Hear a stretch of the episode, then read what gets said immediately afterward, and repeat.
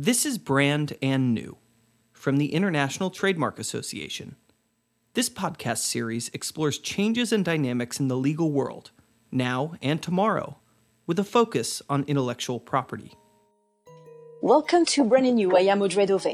Aside from the COVID-19 pandemic and its rippling effects, 2020 will most likely be remembered for the series of police brutalities leading to the deaths of several African Americans in the US and the wave of protests that has followed all over the world. This movement for racial justice led to a surge in initiatives in favor of Black, Indigenous, and people of color, or BIPOC, both to challenge certain situations or status quo and as a way to celebrate cultures and diversity, thereby moving the boundaries of what is considered by most as no longer acceptable and what should be promoted and celebrated. Unsurprisingly, intellectual property, as the most visible result of individuals and companies' expression and communication, has been directly impacted. And in particular, fingers were pointed to several companies for using racial stereotypes. But how do these social dynamics impact trademark owners? What does IP law tell us about offensive trademarks? To discuss these issues, I welcome today Professor Rebecca Tushnet, the Frank Stanton Professor of the First Amendment at Harvard Law School. Her research and teaching focus on copyright, trademark, advertising, and First Amendment law. After clerking at the Supreme Court, she practiced IP law at Debevoise and Plimpton before turning to academia. Her blog at tushnet.blogspot.com has been on the American Bar Association 100 list of top legal blogs for several years. So thank you very much, Rebecca, for accepting our invitation. Thank you for having me. So my first question is really about the news. We cannot really discuss disparaging trademarks without touching on recent events as several marks with racial histories and imagery have hit the news feed. In the US, brands like Uncle Ben's, Aunt Jemima, or the Washington Redskins have been under a lot of pushback from consumers and media organizations, leading to significant changes made by brand owners. It appears that certain social movements are powerful enough at some point of the, in history to bear on consumer choice and branding strategies. Do you know, Rebecca, any examples of brands proactively implementing major changes as a social stance before being pushed to do it? And how does the trade-off between brand reputation and audience on the one hand and social responsibility or even political commitment on the other end play out? This is a really interesting question. And I actually have been thinking about it in a broader kind of advertising and investment context. So, uh, if you're looking for analogies, one possibility is you know, pressure for disinvestment in South Africa when apartheid was still in force. Another, actually, that may be even closer is the environmental movement. So uh, I think there are a couple of threads that go through here. First is what do people do in response to public pressure? What do they think is the right thing to do? So the optimistic version of this is that companies are seeking to do well by doing good and meet the meet consumers where they are and also go forward socially. And the not optimistic version is that they are trying to do the cheapest possible thing that will get people to stop yelling at them. And I suspect what we're seeing is a mix. I do believe that there's a genuine shift in certainly in American public perception of the importance of these issues and the ways in which the existing environment, the statues, the old trademarks uh, based on racist stereotypes that were just sitting around that we didn't think about anymore because they were part of the environment, they were actually doing some ongoing harm. Mm-hmm. Um, so I think that's positive. I don't think it's what the end of what needs to be done. And I think actually the green marketing example is sounds a cautionary note because of course one of the issues with green marketing and environmentally friendly marketing is the possibility of greenwashing that all that happens is a change in the logo or a change in the brand presentation mm-hmm. and it doesn't necessarily help. So, so the question is, will this be followed by structural changes? And that is still very much open to me. Do, do you want maybe to talk about one example? In some ways, I wonder if, you know, dropping particular uh, trademarks is really, you know, the core of what's going on. So I would actually ask people to look at are companies hiring new agencies or are they valuing diversity uh, at their agencies and asking to work with diverse teams to make sure that they're actually meeting all consumers where they need to be. So one thing I might point to actually is there's a really interesting history of McDonald's making a shift to advertise to African American audience in the United States. Um, there's a recent history about the African American franchises since it's a franchise arrangement. And so that entailed a whole bunch of different advertising because uh, you've decided you have a, a, new target audience. So that might be a, a really interesting example to look at. For over 70 years, the Lanham Trademark Act has banned the registration of any trademark comprised of immoral, deceptive, or scandalous matter or matter which may disparage or bring persons, institutions, beliefs, or national symbols into contempt or disrepute. What have courts considered to be immoral, to be disparaging, and how these opinions have always been in line with social opinion I'm sure you can walk us through some examples and, and landmark cases. As a quick summary, I should uh, mention that the practice here was always somewhat inconsistent. So there were predictions you could make, but various things would get through or not get through uh, in the US depending on the examiner. So a classic example of that is uh, MILF, which is an acronym for Mom, I'd Like to F and some MILF formative marks uh, got registered and some were refused as hmm. as scandalous. The a, a, striking example that I used to teach was uh, an application for uh, Jesus Juice for wine with an accompanying logo. The logo was an image of Michael Jackson, the artist, crucified.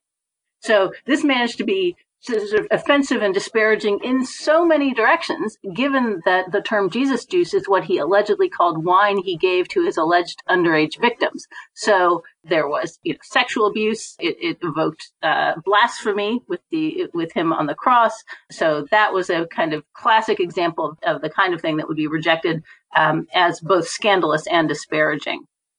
As some of our listeners may already know, uh, disparaging trademarks are no longer prohibited in the US as a consequence of the Tam 2017 decision of the US Supreme Court. Uh, Mr. Tam's legal journey began in 2009 when his federal registration of the trademark The Slants, the name which was actually the, the name of his band, comprised of Asian Americans, was denied by the USPTO as disparaging. After years of proceedings, uh, the Supreme Court ruled in his favor, finding that the Lanham Act's prohibition against disparaging trademarks was a First Amendment violation. And the same happened regarding scandalous or immoral trademarks with the Brunetti case where the USPTO had denied registration of clothing brand FUCT as a scandalous mark at first glance, this does not really seem in line with the direction taken by brand owners as a result of the movement for social justice and against racism. Rebecca, could you please guide us through the, the court's reasoning and arguments? And did this come as a surprise given the scrutiny with which courts review First Amendment uh, restrictions? So uh, let me start by giving you what I see as the kind of key argumentative moves. Um, the first one, and the one that ends up being dispositive, is is trademark registration like restricting speech? So ordinarily, uh, speech restrictions come in the form of some sort of penalty for speaking out. And if you speak, you know, you, you suffer some disadvantage. There are cases where if you speak, the government refuses to give you something. And we generally uh, have uh, developed a very confusing and confused doctrine called unconstitutional conditions. So, for example, if the government hires you to teach math, if you instead start teaching English, the government will fire you. And that's not unconstitutional, even though it is a, a sort of a penalty based on your speech. So I had hoped that the court would analyze trademark registration, something like that, and ask basically, are the restrictions on the government program reasonably related to the thing that the government is giving you? For, for the for the math teacher, mm-hmm. it's employment. Um, for the trademark owner, it's the registration. Are they reasonably directed at the things that we want trademarks to do? And I had thought that the bar on disparaging marks um, actually should be fine according to that analysis. However, in the Tam case, the Supreme Court it, it did not treat this as an unconstitutional conditions case. It said this is just like when the government punishes you for speaking. Once you make that analogy, then in the United States, it's very hard to sustain a regulation where the government punishes you for speaking. And in particular, uh, and this is the second key move in the Tam case, the court said that the prohibition on disparaging marks was viewpoint based. I actually can't defend this. I've never mm-hmm. understood it because uh, just as a prohibition on defamation protects everyone, you're not allowed to defame anyone. A prohibition on disparagement seemed to me to protect everyone. Um, the court, though, and understandably, I should say, thought that it seemed to have been applied in practice to protect only against disparagement of groups that weren't that weren't popular or you know that there was somehow a bias I, I don't think mm-hmm. I don't think the evidence really supported that, but it, it is what it is. So they decided that that was viewpoint based, um, and there's basically no way to sustain a viewpoint based regulation uh, in the United States because it is the government discriminating against you not just, not for the topic of what you're saying, but for the side you're taking, and and we tend to think that that is wrong. Although other countries take different approaches, especially to things like hate speech. After Tam, the next case invalidating scandalousness and the related concept of immorality. That was easy. That it really is viewpoint based because the test was explicitly um, would it offend the public as opposed to would it offend the targets. So if you would offend a, a minority of the public because you were targeting a particular group that the public didn't care about, you could get your registration. If you were targeting the majority and offending them, you couldn't get your registrations. The interesting thing legally is that the court seemed to notice that a number of the things that had said that trademark registration or denying someone a trademark registration is like banning their speech, the court seemed to realize that that went way too far. Because if the things said in TAM were all true, it's not clear why registration itself would be constitutional. Because you know, refusing a trade the registration of a trademark especially based on the kinds of evidence usually available to the PTO, would look uh, offensive to the First Amendment, even with the classic bases like it's not functioning as a trademark or there's likely confusion with another mark. The whole structure um, would have come under threat. So the court in, in, Brunetti walked back a number of the more extreme things it said, and I think um, now they they would be less likely to to invalidate other restrictions on registration as speech based, as uh, infringements of speech rights. INTA is a global association representing more than 30,000 brand owners and professionals dedicated to supporting trademarks and related intellectual property to foster consumer trust, economic growth, and innovation. A few years after uh, these uh, cases, so Tam and, and Brunetti, and in the current social context, have there actually been a surge in offensive or scandalous registered trademarks to your knowledge?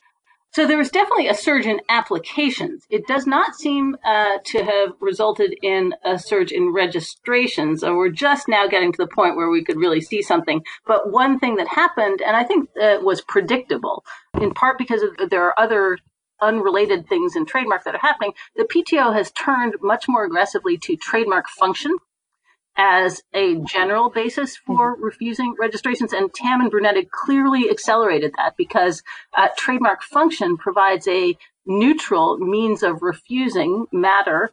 But one of the reasons something might fail to function as a trademark is that its offensive meanings are so uh, salient to the consumer that the consumer just doesn't take away a trademark message. And so most of the refusals, most of the flood that we saw the refusals that would have been scandalous and disparaging can actually easily be converted to failure to function.